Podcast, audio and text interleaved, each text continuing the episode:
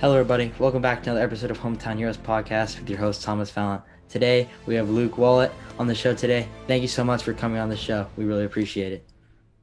Thanks for having me, Thomas. Talk about growing up in the Mahoning Valley, going to Poland. You know, what that did for you and, you know, what life lessons it taught you.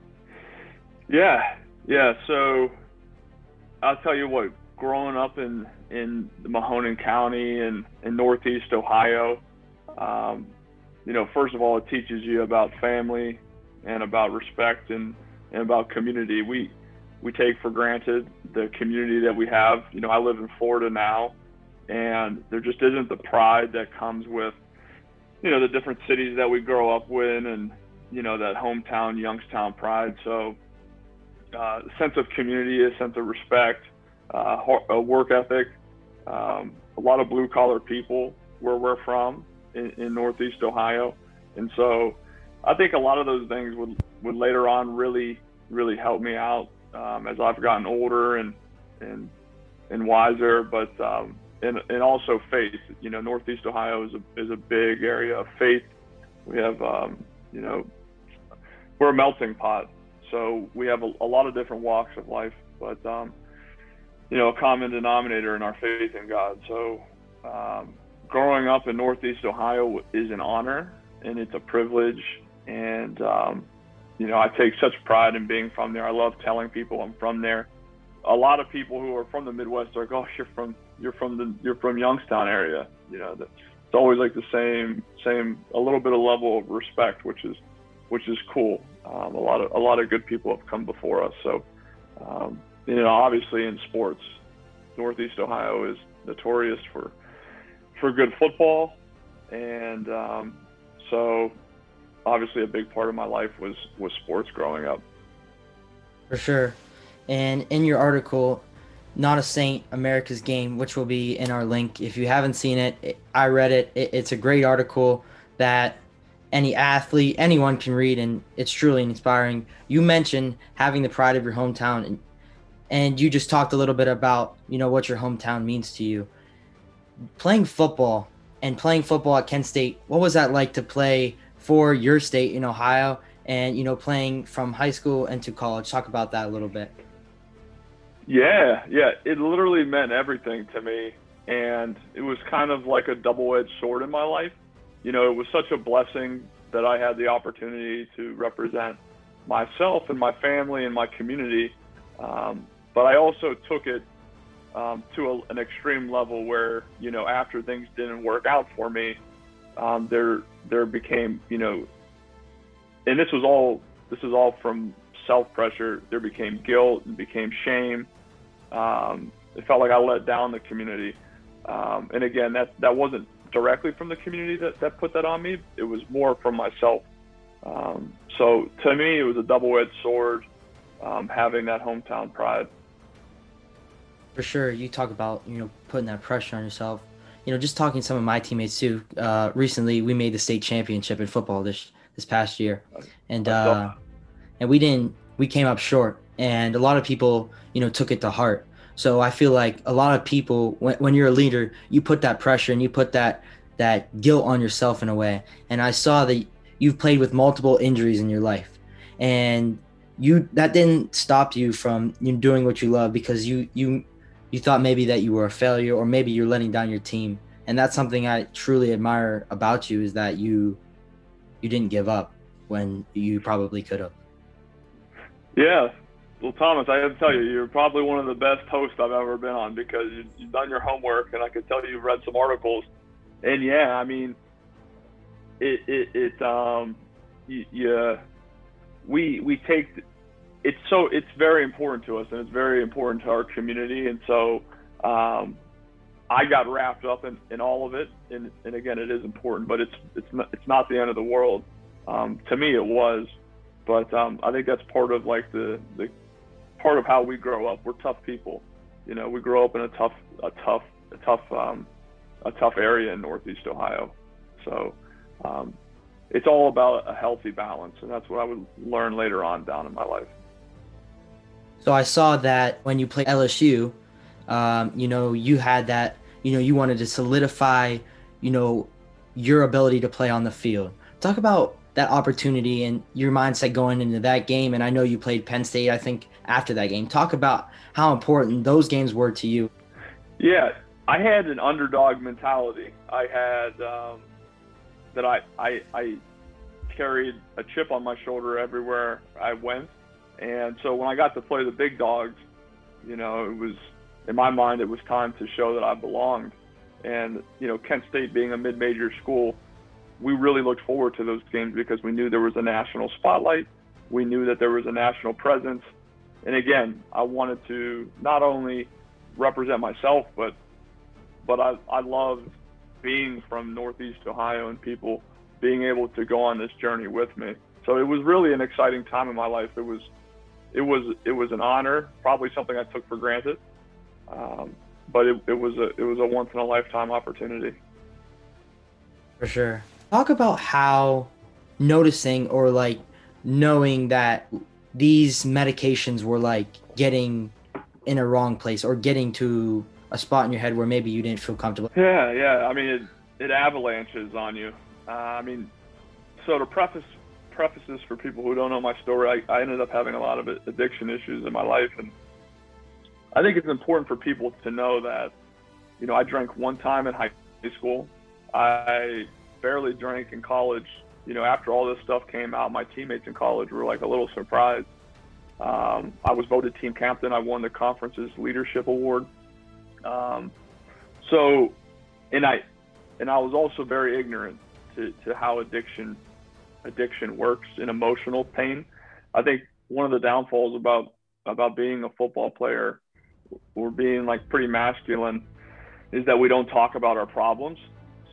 So I I had you know I, I got injured in that LSU game, so um, I had you know depression about the timing of the injury. I started having anxiety about my NFL future. I started having stress, and I didn't know what any of these things were. So I just knew I was sleeping longer, my heart was beating faster, you know, my hair is thin and I'm just like, I'm going through it. Um, and at, you know, some point before that, I was introduced to pain medication. So I started taking it for my knee, but I would find out that the pain medication actually works better for the emotional pain. And as I'm still going through all this stuff, the only thing that I know how that's that's numbing that is this pain medication. And so it's just like anything in life, you know, people don't just jump to being a heroin addict or an alcoholic, a full blown alcoholic. You know, it starts with very innocent decisions toppled with some emotional trauma. And then in addiction, we talk about a progression. So, you know, the following week after the LSU game, I was able, I took two Percocets and played the game, had 15 tackles. And then, you know, the following week, it was Monday to get through the week of practice, and I took them before the game. Then it became Monday, Wednesday, Friday then Monday, Tuesday, Wednesday, Thursday, Friday, Saturday. Then it became to wake up to go to sleep to see my girlfriend. And so it's not like I just walked to the top of the mountain to to heroin. Um, it was just these slow little baby steps of of really at first innocent decisions. I think decisions a lot of people make, young people, stupid young people make. Um, but nonetheless, if you're not in the right emotional state of mind, these things can really just grab a hold of you. And by the time the progression for me, my senior night, a night that I was supposed to honor and respect my hardworking parents for being able to, to grow up in a great community and they made sacrifices they made. That was the first night I tried heroin because my drug dealer told me he didn't have any pain pills left. And I was so emotionally beat up that I felt like I needed something just to be enough at that point. So at that point, Pandora's box opened, and um, you know I was pretty much fully blown in addiction with pain pills and heroin by the end of my senior senior year, and it really happened fast. You know, it, this wasn't even a consideration a year or two before, and again, I have no idea what depression, anxiety, stress even looks like because I had a really good life growing up. So, what was that like moment where you said or realized, or was there someone that helped you see like okay this has to stop or this has to have to try to get better what was that for you Yeah, I mean, it was a it was a few years of pain and misery, and um, I had this mentality as like a man and as a tough football player. You know, you, you you actually you referenced it earlier. They wrote an article on me in college that it was like, you know, I never missed a game. I never missed a practice. I played through all these injuries. They, you know, they called me tough as nails, and it was like a badge of honor. So with my addiction issues, I unfortunately took it the same way. I was like, you know, I got myself into this problem. I have to get myself out. But the problem was my only way out for me was to end my life. And that's where these things took me. I didn't have, I had too much pride to ask for help. Um, you know, I, I kicked this stuff on my couch and then two weeks later I would, I, something would happen and I would go get them again. And then, you know, I would try just drinking and then I would try, you know, just smoking weed. And I was just looking for everything to fill, fill some voids inside of myself and to, and to get rid of some of the pain I was in. And I was looking for an easier, softer way. And so, um, really, the next three years would, would look like a mess. It would be losing jobs and um, my family just kind of pushing me away completely and um, living out of my car, living in, in really bad, like gross motels and, you know, just a really, really sad story of, um, of uh, where this stuff takes us. And so I was at the end of my road, probably was prepared to end my life in the next week or two. And that's when my father drove down from, from Youngstown to Cincinnati where I was living. And in the Bible, there's a story of the prodigal son, and he and he goes away and he blows all of his all of the his inheritance, and you know, just kind of like the prodigal son in the Bible. My father just told me how much he loved me. He didn't know what was going on, but he just wanted his son back. And um, it was that day that um, I told him that I would accept the help, and I went to a treatment center in Richmond, Virginia, and that's kind of where my journey in recovery started. So talk about now what you do and how you got to the point where now you want to go and tell your story, this inspiring story that that you're telling. Well, yeah, thank you. You know, it wasn't my intention when I got sober, you know. I um it was I just kind of saw God trans transform my pain into a purpose. And that I realized that there was a greater calling in my life than to play sports. And that and that the more I was working with people early on in my journey, the more I realized that I connected with them through sports, but for a greater purpose. And for me, that's to lead people to Christ, and that is to help people out of the the um, the journey of um, being addicted, which which you know it, it is a battle for a lot of people. But I've saw sports. I, I got a good. I have a great platform to, to use that, and so um, you know in treatment, um, a therapist she she spoke the word of God to me. She said, Luke, read the story of Esther in the Bible. I said, yes, ma'am. She said, Esther 4.14, perhaps you're created for such a time as this. Then I went to a treatment center in Florida. And the first time I went to church in 10 years, the guy did an altar call and, and he said the same exact thing to me. He says, Mr. Luke, perhaps you're created for such a time as this. And it was kind of like that moment where I went on this new faith journey and this new journey of, of getting help for some emotional pain that I had, and, and um, you know, so I spent the next 18 months just really focused on getting better and and really diving into South Florida has a really big recovery community, so just getting intertwined in that, and then it came to a place where God placed on my heart to write that, that article that you referenced, not a saint, America's game, and I really didn't have any expectation with it, but I also had like this newfound appreciation for life that I knew. There was a ton of other people struggling, a lot of young student athletes, a lot of I work with I work with middle school, high school, college professional athletes now um, that are, that struggle, and I saw that firsthand down here, and I also am blessed to know that there's a way out. And so um, I wrote that with, with no expectations, and, and really a couple buddies retweeted it that played in the NFL, and it, it kind of spread a little bit, and it's really opened up some cool doors. And so um, I got linked up with a great a great program called Banyan Treatment Center, and we have 15 facilities across the country from California to Florida. and they're all beautiful, beautiful facilities.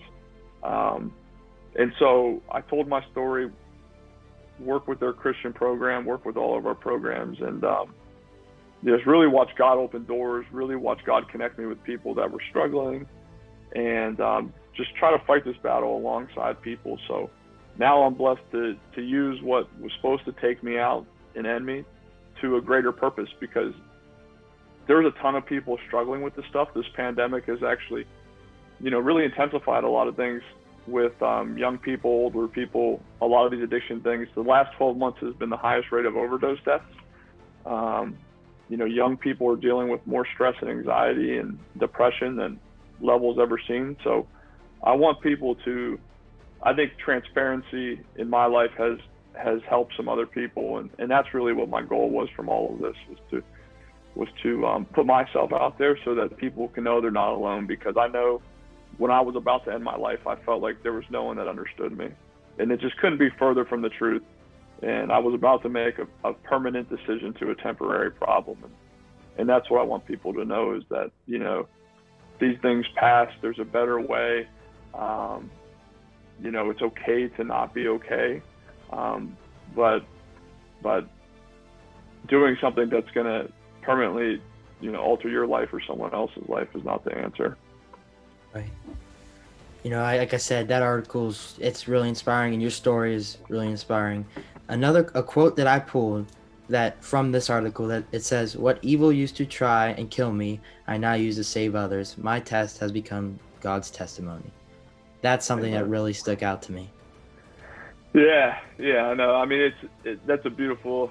It's um, you know, it's beautiful when you see God work full circle, and and I, I truly believe He saved me to to do this kind of work, and um, I've seen it with countless other people. I I see, it's like the multiplier effect. You know, if we can all just make someone else's life easier and they go make someone else's easier, you don't know the full grasp of what we're all capable of, and um, I really believe that God turned my pain into purpose and.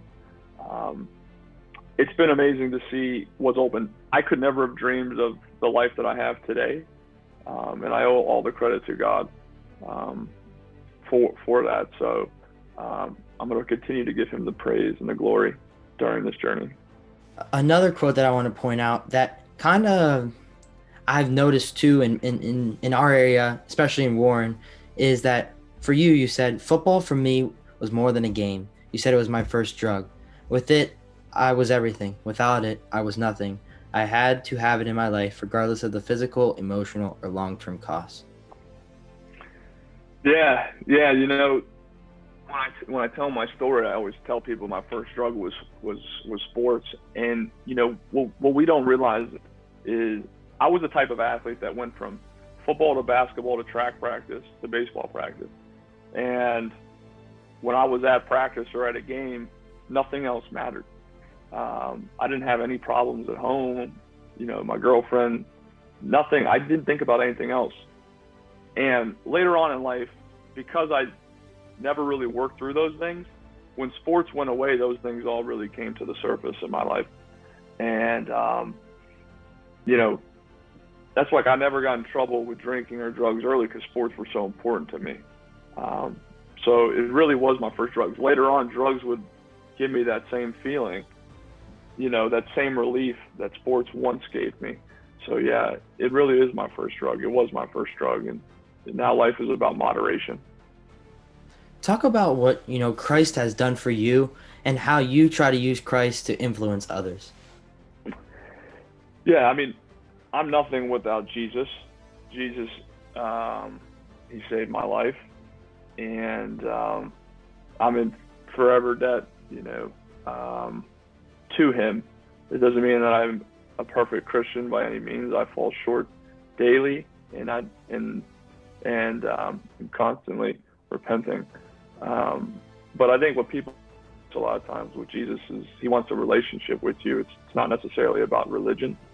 And so, my story, I tried everything. I tried everything. I tried sports, gambling, women, money to fill that God shot God shaped hole in my heart. And I remember like a few days after I was saved, um, I was dead broke down here in Florida, driving to a 15, maybe like like a $12 an hour job, and I was like three or four months sober, but I had a relationship with God, and I remember crying on my way to work, just grateful, and I had everything else, and I didn't want to live anymore, and then I had nothing physically, and I had God, and I found out I had everything that I needed, and so the problem is. the, the challenge that the young people are going to have is the world telling you to chase this or that. This is where happiness lies, and it's all a big lie. The, the truth is, God alone is enough. And once you have that relationship, everything else in your life, life changes drastically. And so um, I've seen God continue to work in my life over the last four years of being sober um, and making me a better man. And, and um, you know, again, I'm nothing without without the blood of Jesus. Talk about what advice would you give to student athletes, maybe could be in a situation like yours? Yeah, yeah. I would say, I would say enjoy them. You know, it's a great, great sense of community. I would say get to know yourself. Um, I think one of the biggest things for young athletes is to make sure that you're in a community of of good of good friends. You know, one one quote I love is they they said, "Show me your five best friends, and I'll show you who you are." And it couldn't be, you know, uh, more of the truth. We tend to attract what we put out. You know, now I have a bunch of God-fearing, you know, beautiful men around me um, that are always trying to lift me up. So um, I would say get around good friends, um, get to know yourself, and um, and just just keep exploring other options outside of sports because eventually sports is going to end and you're going to have to identify as something other than an athlete. Hmm. You know, would you say that, you know, for your circumstance, I know now with COVID that college athletes, like they can't, they can have another year of eligibility. But for you, you were fighting and if, for that, for that NFL spot, you know, fighting for your career. Do you think that there should be something else for athletes that maybe that get hurt? I know like redshirt wasn't capable for you. You think that there should be another source for athletes, you know, that maybe get hurt? That's a great question. I I think that there should be a lot of different things. And the Mid American Conference has actually I actually got invited to speak at their summit, their mental health summit two years ago, and tried to implement some things there. Um, unfortunately, there isn't a huge focus on player mental health. Um, I wish I could say it was different. You know, it it's a business, and it's a cruel business. And I love everyone at Kent State. You know, regardless of all the stuff that happened to me, um, a lot of it they didn't they couldn't control. But um, yeah, there should be you know more wellness checks. You know, uh, um, counselors, mandatory counseling um, you know, we treat physical pain with physical therapy, but we don't do anything for mental pain or emotional pain. And that's always been my big thing is is making that mandatory for student athletes. But um, you know, yeah, I think the NCAA should do a lot of things different, but unfortunately, I'm not in the position yet to make it make that change. At this program that you do, what do you guys do there? What do you specialize in?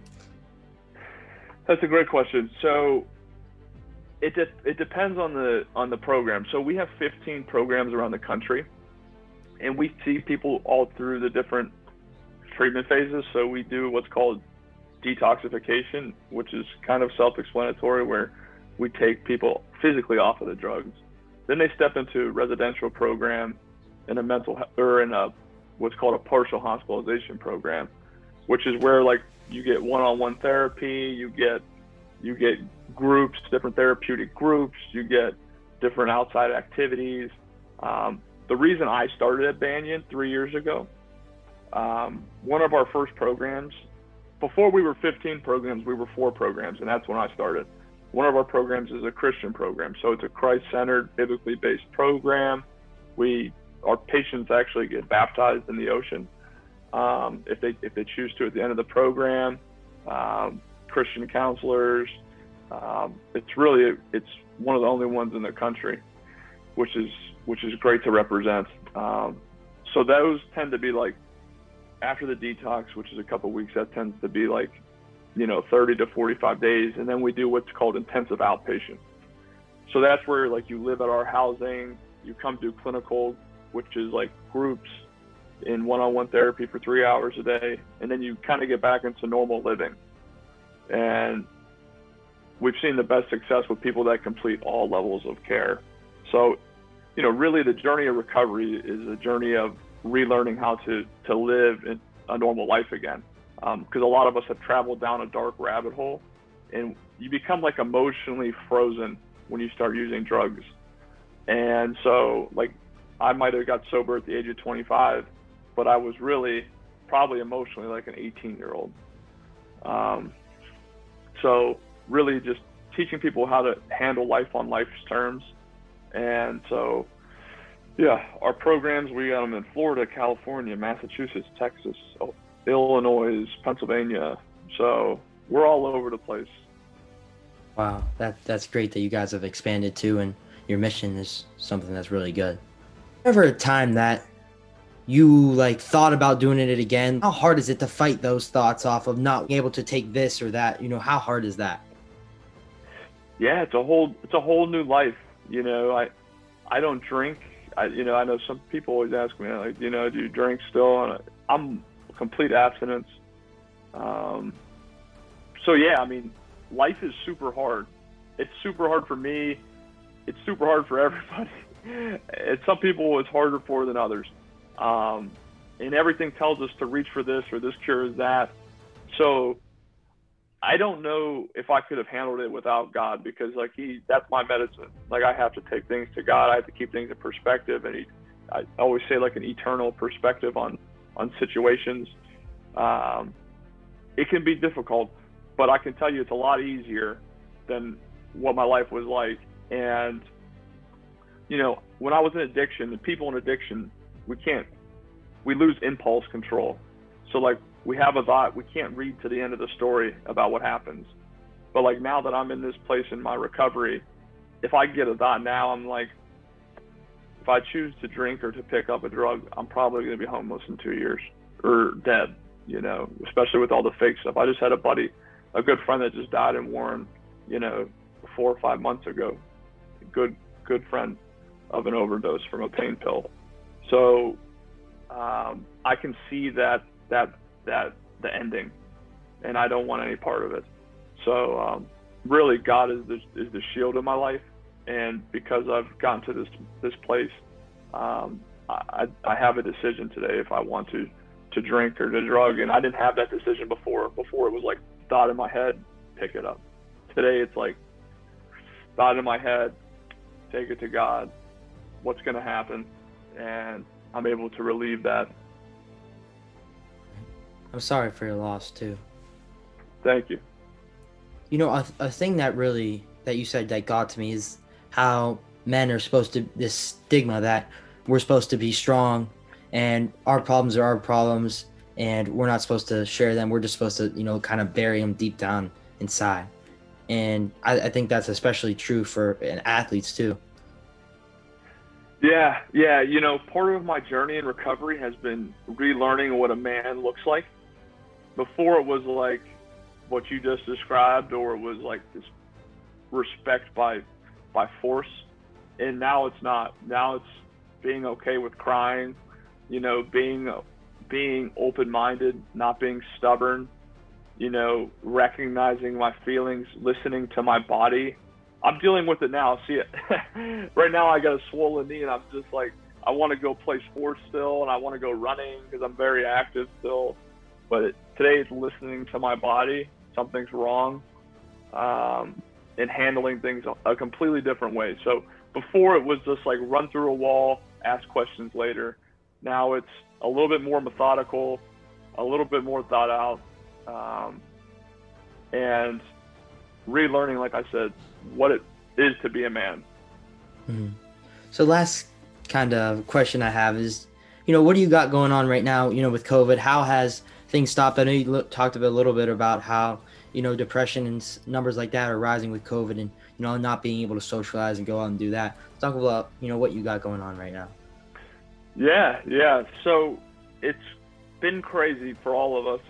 And, um, you know, what it's done is I was traveling to Ohio once a month to do speaking events and to do all this stuff. And obviously those all got canceled the last, you know, 12 months.